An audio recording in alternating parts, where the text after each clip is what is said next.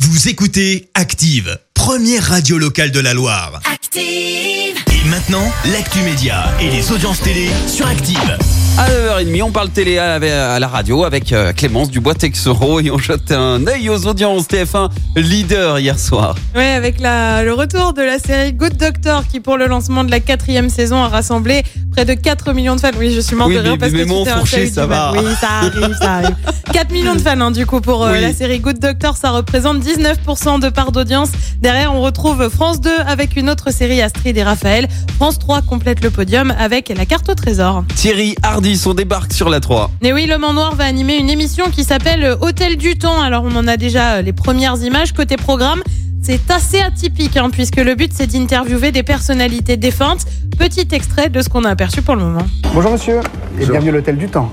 Qui dois-je annoncer Ben moi, Moi Oui, moi, oui, mais qui je, je vois à peu près qui vous êtes, mais ça fait un petit moment que vous n'avez pas fait de télévision, donc c'est... Thierry Hardisson. Hardisson, voilà, Thierry Hardisson, eh bien. J'ai rendez-vous là.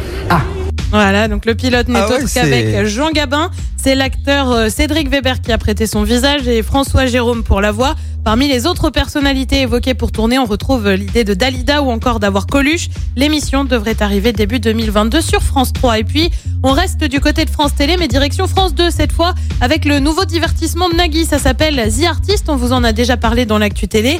En gros, l'idée, c'est de faire un concours de talent avec des auteurs, compositeurs et interprètes. Nagui a bien mis l'accent sur la volonté de trouver des artistes complets. Enfin, l'idée de révéler des talents, ça te rappelle rien au Bah passage si, bah si. bah ouais, forcément, ça rappelle un peu The Voice hein, sur TF1, par exemple, hein, Oui. juste comme ça.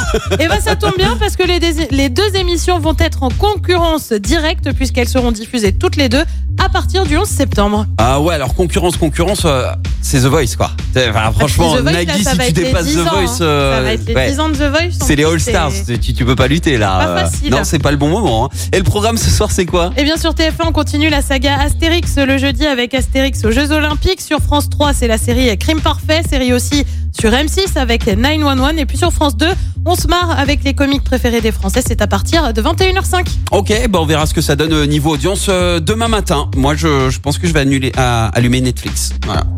Ça, ça me botte pas le programme là ce soir. Merci Clémence. Merci. Vous avez écouté Active Radio, la première radio locale de la Loire. Active.